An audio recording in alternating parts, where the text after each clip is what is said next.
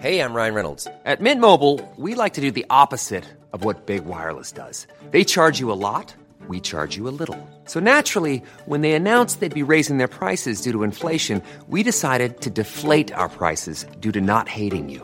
That's right. We're cutting the price of Mint Unlimited from $30 a month to just $15 a month. Give it a try at mintmobile.com slash switch. $45 upfront for three months plus taxes and fees. Promo rate for new customers for limited time. Unlimited more than 40 gigabytes per month. Slows. Full terms at mintmobile.com. This is Little Atoms, a radio show about ideas and culture. With me, Neil Denny. This week, Peter Swanson on his latest novel, Rules for Perfect Murders.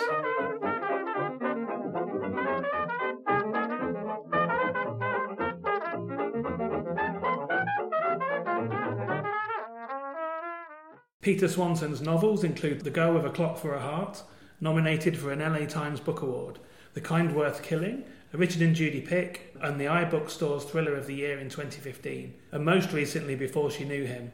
His new book, Rules for Perfect Murders, which we're going to be talking about today, has been optioned for film by New Regency with Ryan Reynolds attached to produce and star in it. Peter, welcome back to Little Atoms. Yeah, thanks for having me. Um, so tell us first of all how you would describe this new novel. How would I describe it? So it's narrated by Malcolm Kershaw, who is a sort of introverted um, bookseller and previously a book blogger. Um, and a few years earlier, he's he's made a list of um, he's a crime fiction fanatic, so he's made a list of his eight favorite murders in crime fiction history, the kind of perfect murders. Um, and he's forgotten about this list. It's been a few years ago, and an FBI agent comes and knocks on his door one snowy morning in February in Boston and um, informs him that she believes that someone is using that specific list to actually kill real people throughout New England. And that, that's just sort of the first chapter, so that's the, the premise of the book. Um, but then as we move along, we sort of get to know the secretive past history of, um, of Malcolm's particular story. And as you said, the book is set in it's present day New England, Yeah. as are all your your novels, and indeed uh, Roberta James makes an appearance at, at one point. she does, yes. And. I'm sure I seem to remember you saying that was supposed to be a trilogy before. Yeah. Um, and more specifically, one of the real places I wanted to talk about, um, which you mentioned in the acknowledgements, is a place called Annie's Book Swap, Yeah. which um, features very briefly, is mentioned by Malcolm as an important place in his past. So I guess that must mean it was an important place in your past too. Yeah, so Annie's Book Swap, as far as I know, was a, um, a franchise opportunity that really boomed in the sort of 80s and 90s, um, where I think what they would do is, you know, you would you would say you wanted to do a used book business, and they would send you the sign, and they would send you the shelving or something. I mean, it was sort of franchised in that sense. So there were many of the Annie's Book Swaps, even though they each had a separate owner. And basically, what they sold were cheap, what we call mass market paperbacks, you know, just for like a dollar each. And there was one quite close to me where I lived, in fact, cycling distance. And, um, you know, I think at a certain age, and I, you know, it's hard to pinpoint at this point exactly when it was, but I'm guessing around 12, 13 or something, I just started going down there and pulling out basically all the books that looked good. And to me, a, a good looking book was something that looked, you know, suspenseful and um, quite adult and has a lurid cover type of thing. Um, so yeah, so I picked up, you know, Agatha Christie's there, but I also picked up all these sort of mid-century um, American thrillers like um, John D. MacDonald, Ed McBain, Alistair MacLean. I picked up. I mean, I picked up all sorts of stuff. Spenser books by Robert Parker, which who was local. Um, yeah, and that's and that sort of began my sort of voracious phase of, of reading. And um, Old Devils, which is the, the bookstore that Malcolm part owns in the Yeah. story, is that does that have any sort of real antecedents? It doesn't, except for the fact that well, it's funny. Boston actually is is currently a city without a mystery bookshop, um, and this is a fairly recent development because for years we had Kate's Mystery Bookstore, which was actually quite famous. It was in Cambridge, and Kate was around. Kate Mattes was around forever and had this great collection of used books and new books. And the store was this sort of glorious mess. She was very good at. She loved to talk about books, and she'd read everything, but she wasn't organized. In fact, actually, Robert Parker, um, when he was alive, actually built the shelves in the in the store because he was a good carpenter. But anyway, Kate's went out of business about four or five years ago, and since then there hasn't been a mystery bookstore. And I briefly had a fantasy about opening one myself, and actually talked to someone in the book business who said, "Well, you know, maybe you could do the money, and I could do the, I could do the day to day operations." And we briefly flirted with it, and, and didn't happen. And this is what Um, happens in the story. But this is what happens in the story. So it's sort of a fantasy of mine that, uh, although um, that the, this thing might happen, because it is a shame that Boston doesn't have a, a bookstore devoted to mystery um, novels. Most other big cities in um, the states have one, I think. This must be a rents thing in Cambridge, then, is it? Oh God, yeah. I mean, absolutely. I mean, the, um, a lot of the small indie stores are going out of business in Cambridge, and I think actually Kate's would have been saved. Um, I think people would have run in. She was really quite beloved, and I think people would have run in and saved it, except for the fact that I think she was tired of doing it and just the sheer volume of books, and she kind of wanted to to call it quits. And I regret to this day that I didn't swoop in and buy her stock because I, she had offered it up. But I, I don't, you know, maybe I don't regret it because it would be sitting in a storage unit right now. And um, but but it was a great stock, and I, don't- I don't. Who knows where it is?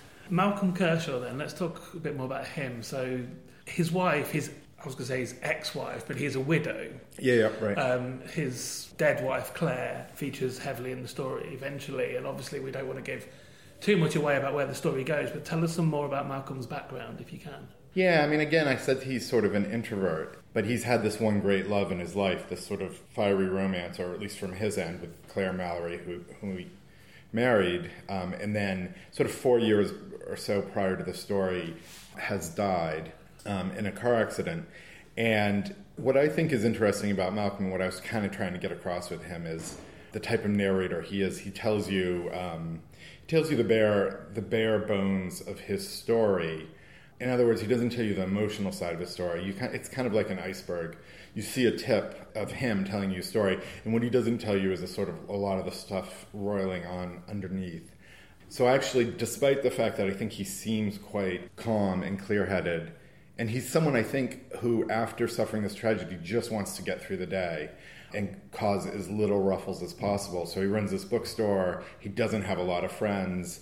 Um, he sort of goes about his business, eating his sort of simple dinner at night. But the more we, we learn about him, the more we realize how shook up he was by certain events in his life and how much he's hiding. Well, indeed, yeah, what, what he's hiding, because Malcolm is. This book is partly based around these eight perfect murders in these crime novels, and we're going to talk about those a little later on. But there is another very famous crime novel by Agatha Christie that I won't mention the title of, but that Malcolm does a number of times. Malcolm is the very definition of an unreliable narrator as well, isn't he? Yeah, he is absolutely, and I think um, he hints at that early on. And uh, you know, it's a it's a fun motif to play with as a writer. So I mean, some of it, it's how he reveals his information and the way the story is told that makes him that makes him quite unreliable. Although in a, in a weird way, I think he believes he is a truthful narrator um, because eventually it all gets spelled out. I wanted to talk also about Gwen Mulvey, who's the, the FBI agent that first alerts Malcolm. The Malcolm is the narrator of the story, and it's his story. Yeah. Um, but she's the person that first alerts him to this list and to what's going on, and, and actually, for various reasons, sort of drops out of the story as it goes on. She's great, and she's a character I would really like to see again. Oh, that's good to know. Yeah, I would. Um, yeah, I'd be interested in that. I mean, I think she she does drop out of the story a bit, and it's funny. I mean, this story could have been told from her point of view. Of course, she's, uh, in fact, traditionally might have been, um, which is, you know, you can sort of see it. Like she's an FBI agent. There's been a string of homicides across New England that seem to not be connected yet. All have a sort of baroque quality to them. And she recognizes one of the murders as possibly being related to Agatha Christie's ABC murders. Um, she recognizes another one that might be related to Double Indemnity. She somehow puts those books together and comes up with this list. So you could certainly see the story through her eyes, and then Malcolm would be the sort of slightly jittery, slightly suspicious-looking um, list writer. But of course, we get, but we don't get the story from her. We get it from Malcolm. Maybe who knows? Maybe she'll uh, reappear. When we get into the second half, as I said, I want to go through some, if not all eight of those novels that you've chosen and talk about what's interesting about each one.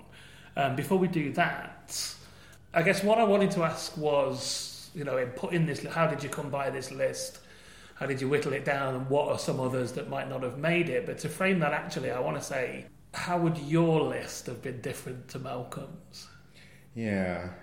I mean, I was, it's actually very similar to Malcolm's in the sense that Malcolm, despite not being like me, actually has my reading history and my reading preferences. That's not always the case with my books. I think at one point I, I thought I was going to distinguish a little between Malcolm's taste and mine, and then I thought just, you know, why do that? Why not, why not just make him essentially autobiographical in that sense as a reader?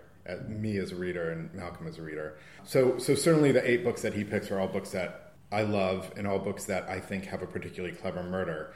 For the purposes of the book, I needed them to have a murder that was sort of replicable by the killer. So there were other reasons to pick them, and I did.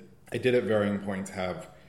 I had a longer list at one point. I had a different list at other points, and I had certain things like ABC Murders is maybe not my most my favorite um, Agatha Christie, but it's one that made sense. You know, basically hiding a homicide within a what looks like a serial killer, which is kind of the theme of that book, seem like something that someone could replicate. Hey, it's Danny Pellegrino from Everything Iconic. Ready to upgrade your style game without blowing your budget? Check out Quince. They've got all the good stuff shirts and polos, activewear, and fine leather goods, all at 50 to 80% less than other high end brands. And the best part? They're all about safe, ethical, and responsible manufacturing. Get that luxury vibe without the luxury price tag. Hit up quince.com slash upgrade for free shipping and 365 day returns on your next order. That's quince.com slash upgrade.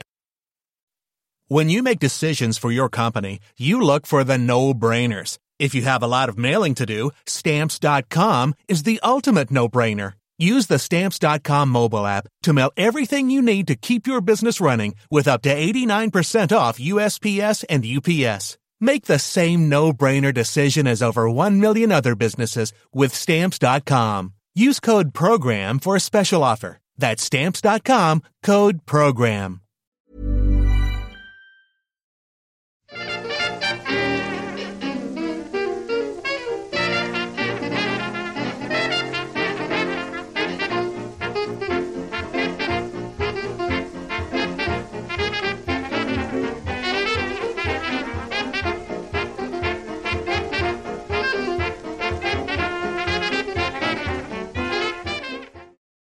Listening to Little Atoms. I'm Neil Denny. Today I'm talking to Peter Swanson. We're talking about his latest novel, Rules for Perfect Murders.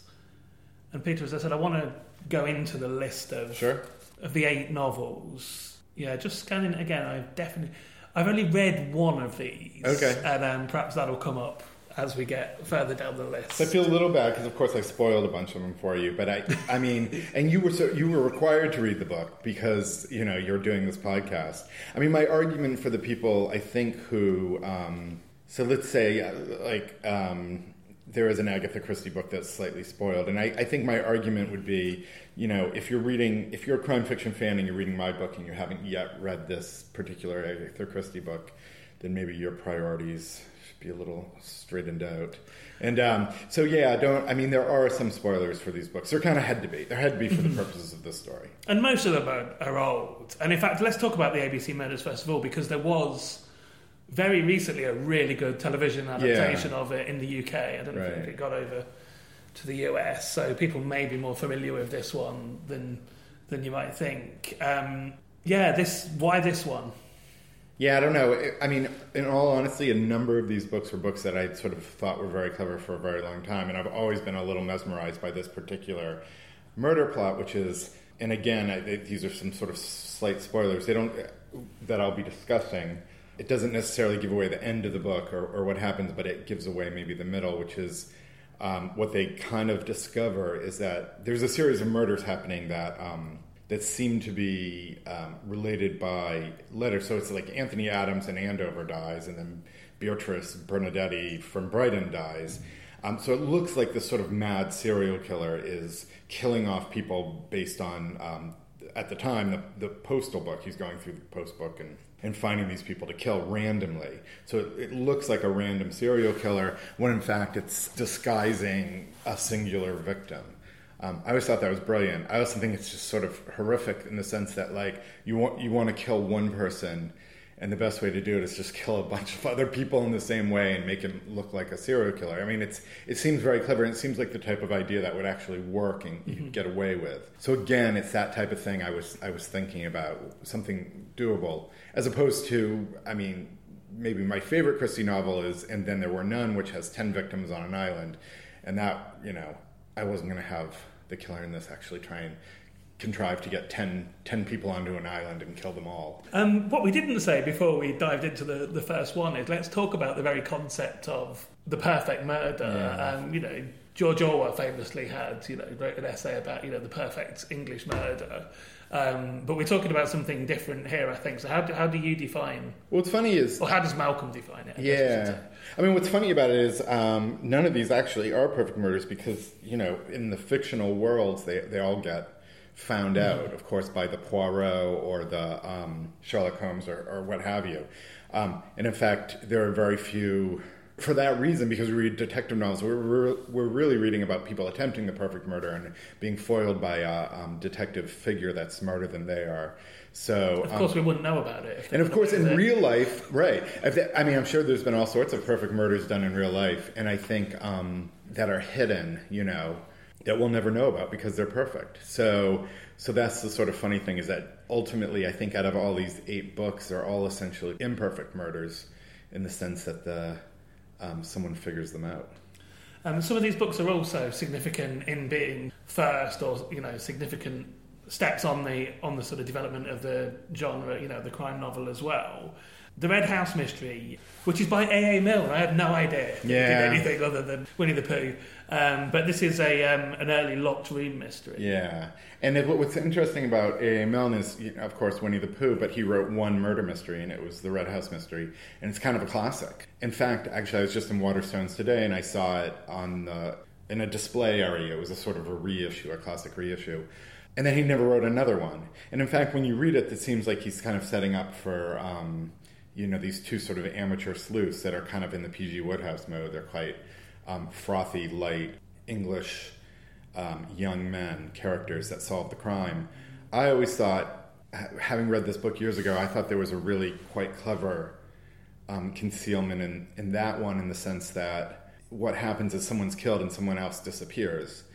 And it's if that happens, you automatically think that um, the person who's the person who's disappeared is the person who's done the killing and has taken off. And um, if that wasn't the case, if you could sort of conceal a murder within that, but yeah, it's an interesting book. It's actually it's actually a lot of fun, and it's got all it's got all sorts of sort of ridiculous um, locked room devices, um, including I think a priest hole and uh, you know hidden passages and all this sort of um, fun stuff. But you know they should actually. I wonder if there's ever been. I don't think there's been a film version. There probably was one in the 30s or something, but they should. Um, I mean, they tried out these Agatha Christie's, which are great. I love watching them, but there's other you know stuff they could do. They should they should do this one. So it's my pitch for for I'll do it if anyone wants to ask me.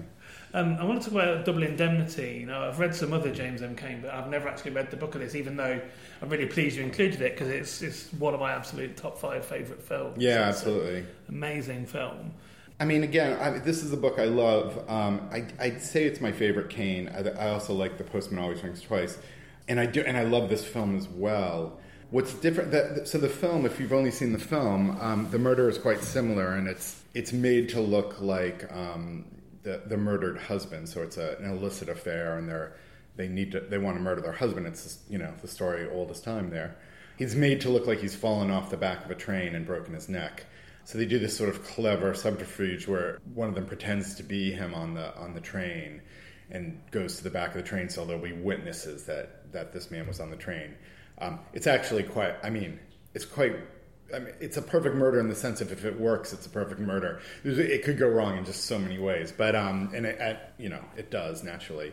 But yeah, I always love that book. And the difference, if you haven't, um, know, read the book yet, the book's quite plot wise the same, um, but the book is quite. What's the word? It's quite savage, actually. Yeah, I was going to say it's going to be lurid. Certainly, It's more really, so than the it's film. really the film lurid, is. and it's it's quite and yeah, and the, the ending of it is really quite shocking. Um, as what I mean, Cain was that was sort of Cain's trademark. Um, these sort of sickening sexual relationships that led toward murder. So Yeah, there was limits to what. always rings twice. it? Yeah, and the same yeah. thing in that book. And I, I mean, you know, stuff that they couldn't quite get in the um, film versions of the 40s.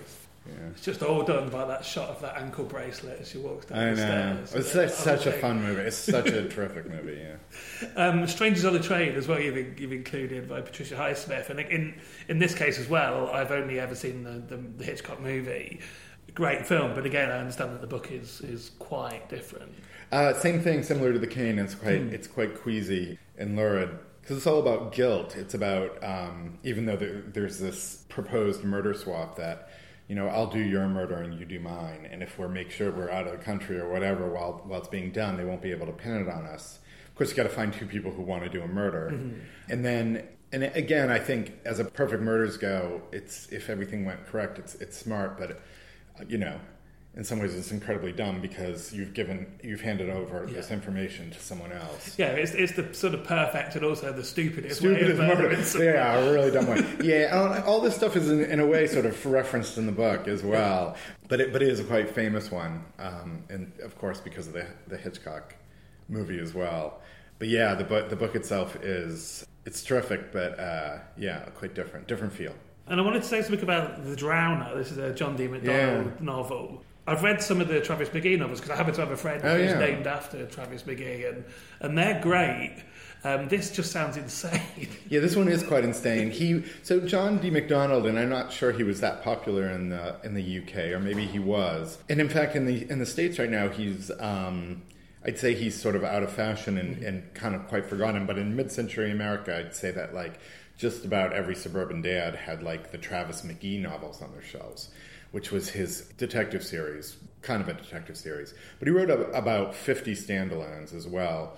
And they range in quality, but the ones that are good are, are very good.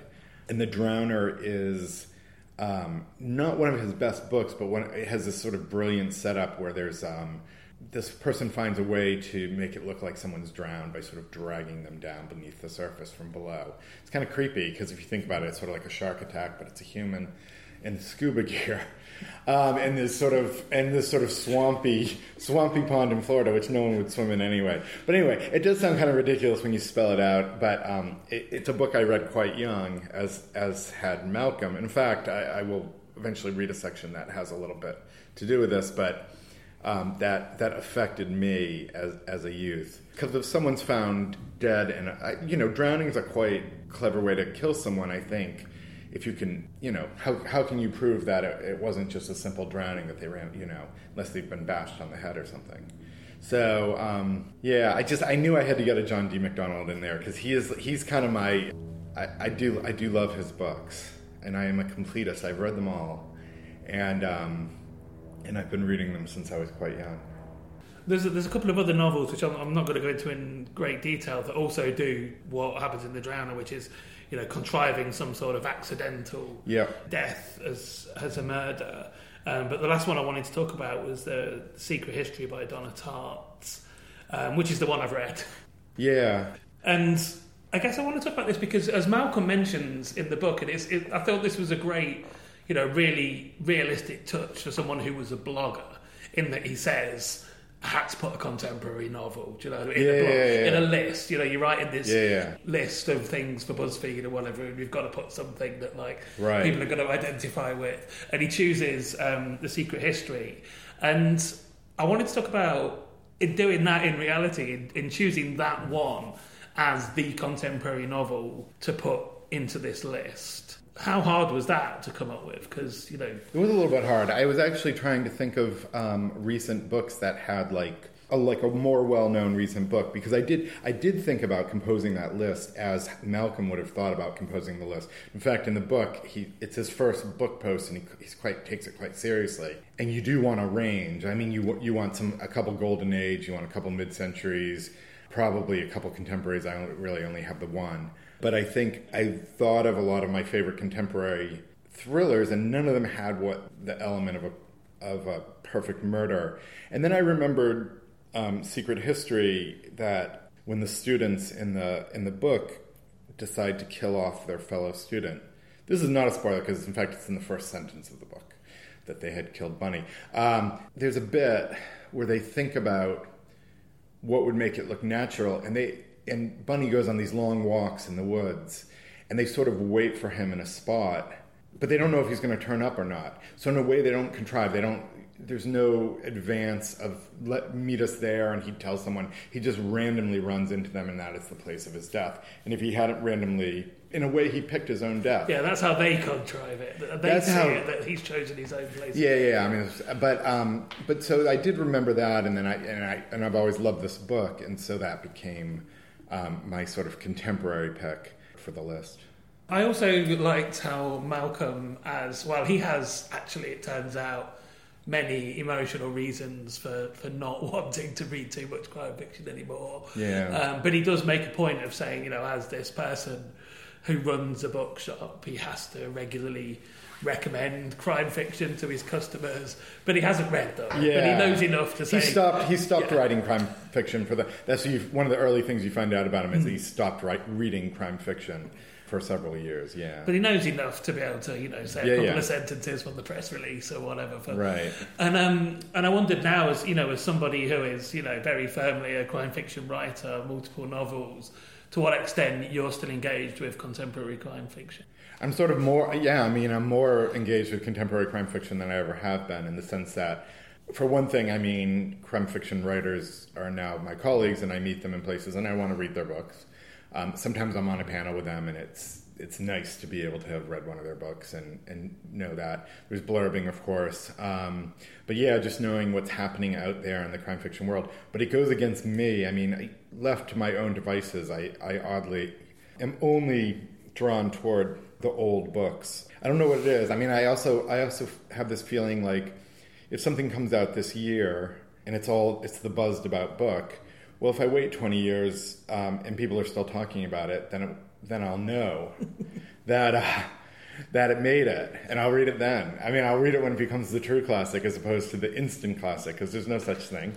And um, yeah, so I don't know. I'm just drawn toward um, older books. I love. I like. Um, I like the feel of read, reading something written a while ago. I mean, occasionally a book comes along, and I just feel like, oh, I gotta, I need to read that one because it, it's appealing to me. But yeah, so I do. I read across the spectrum, but To finish off, then, can I get you to, to read us a bit? yeah. So um, I don't really need to set it up much because we've kind of set it up nicely, and in fact, some of the things we've talked about are going to be in this section.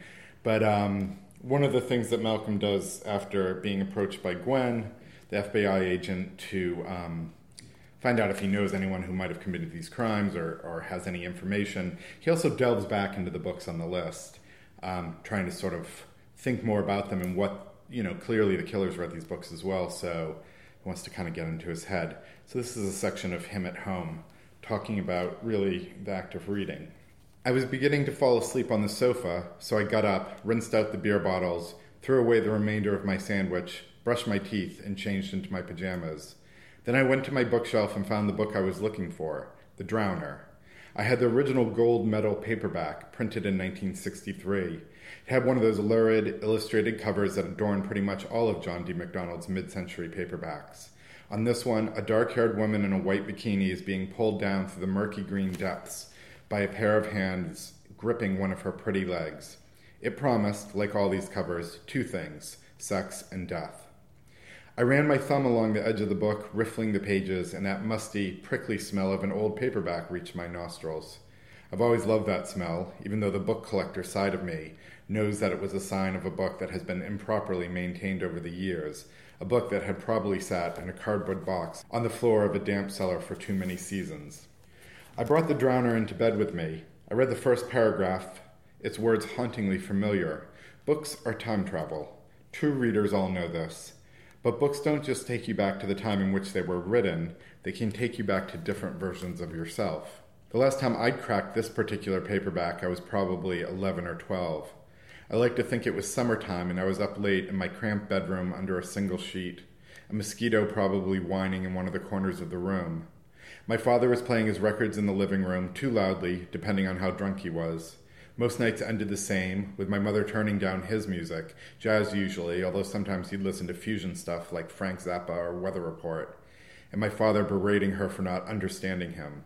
But this was simply background noise, because I wasn't really there in that bedroom. I was actually in Florida in 1963, hanging out with shady real estate developers and sexy divorcees and drinking bourbon highballs.